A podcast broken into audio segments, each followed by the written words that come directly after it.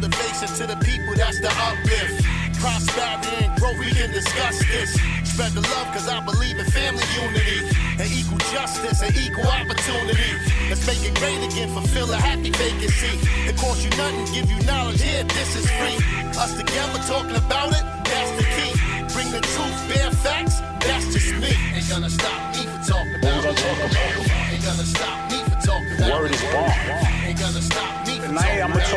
things that's what men of character do.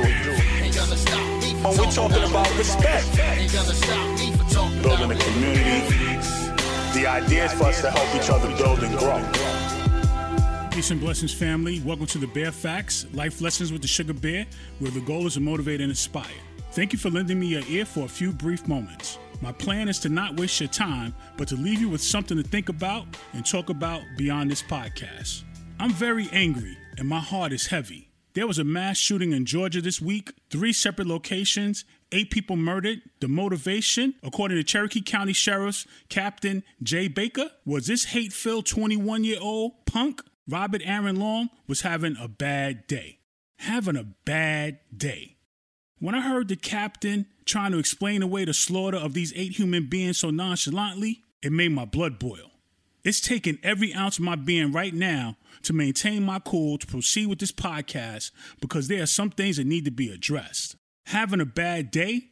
We all have bad days in our lives, but we don't go on a murdering spree. That's why that defense and comment is so condescending. It is a language of superiority and it was intentional in its purpose. This spokes clown, Captain Baker, went on to throw more hateful rhetoric at the innocent victims by stating the executioner has a sex addiction and he sees these locations as something that allows him to go to these places and it's a temptation for him that he wanted to eliminate. This is hate rhetoric at its core because it dehumanizes and minimizes the lives of those people to being objects worthy of elimination. You can't make this up. Hear this twisted logic from Captain Baker for yourself. The suspect did uh, take responsibility for the shootings. Um, he uh, said that early on once we began the interviews with him. Um, he claims that these, and as the chief said, we, know this is still early, but he does claim that it was not racially motivated. He apparently has an issue, uh, what he considers a, a, a sex addiction, and sees these locations as something that allows him to to um, to go to these places, and, and it's a temptation for him that he wanted to eliminate.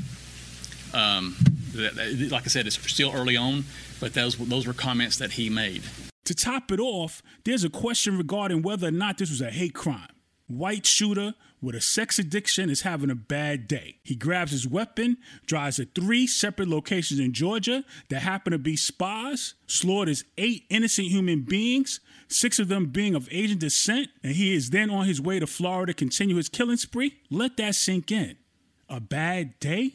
It's ludicrous that we're expected to believe this has nothing to do with race and it's not a hate crime. This is such a slimy, underhanded defense, well thought out by white supremacists in an effort to gain sympathy, not from any of us who have been marginalized by these hate mongers, but from those white people who have compassion for other white people with mental illness. It's a strategy as old as racism itself. It relies on the notion that white people are incapable of killing folks out of hate. When they do, it's because their mental capacity is limited, and if it's a non white person, the victim somehow deserved it. In this case, these Asian women were objectified as playthings and fantasized as sex objects to be discarded. From the America that I live in, this is not just some contrived idea that has no merit. Take a look at history. We don't even have to dig that far. August 25th, 2020. A 17 year old white male, Kyle Rittenhouse, armed with the AR 15, traveled from his home in Antioch, Illinois to Kenosha, Wisconsin in an effort to assist the Kenosha Guard, a militia group formed to take up arms and defend Kenosha. At the time, there were protests over the police shooting of a black man, Jacob Blake. The Kenosha Guard, a white militia group, was there to protect the city from the protesters who were outraged by the police shooting of a black man. Rittenhouse wanted to support the militia, shot three people that day, killing two and seriously injuring the third. He is claiming self defense. His trial was recently postponed to November 2021. June 17, 2015, a 21 year old white male, Dylan Roof, unleashed his hatred on nine innocent black worshippers at Emanuel African Methodist Episcopal Church in South Carolina. Roof confessed he did it because he wanted to start a race war. Roof claimed to have developed his white supremacist views after reading about the 2012 shooting of Trayvon Martin and black on white crime. Fortunately, Roof was eventually sentenced to death after being convicted on 33 federal crimes, including hate crimes, and received nine life sentences for his state crimes. These are two of thousands of incidents. Time doesn't allow for us to delve in deeper, but this white superiority rhetoric is not just an ugly stain on America, it's an ingrained ideology that America falls into as a nation. It manifests itself in housing, employment, schools, banking, law enforcement, politics, media, music. You live anywhere and do anything in America, and it's there. My heart bleeds for my Asian Pacific brothers and sisters. The recent attacks are unwarranted, and now this killing is dismissed as a bad day makes me want to scream. I've got to ask the white people within the sound of my voice that see yourselves as allies to do something. Truly examine what that being an ally looks like. I also encourage you to take a stronger stand and consider becoming more of an accomplice in this fight against hate. Why? Because all accomplices are allies, but not all allies are accomplices. All accomplices are allies, but not all allies are accomplices. While an ally is willing to stand in support of a marginalized voice, risk is rarely involved. An accomplice uses the power and privilege they have to challenge the status quo, often risking their physical and social well being in the process. One more time. All accomplices are allies, but not all allies are accomplices. While an ally is willing to stand in support of a marginalized voice, risk is rarely involved.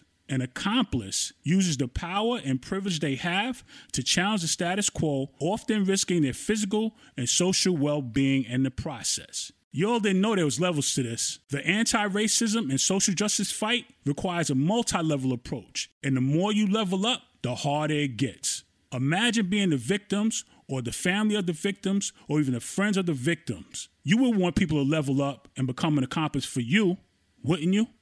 Questions, comments on this episode? Hit me up, barefax007 at yahoo.com or the Bear Facts Facebook page. Until the next episode, keep a smile on your face, peace in your heart, and a sugar bear in your mind. Remember, dare to blaze your own path. It's so much fun. Peace.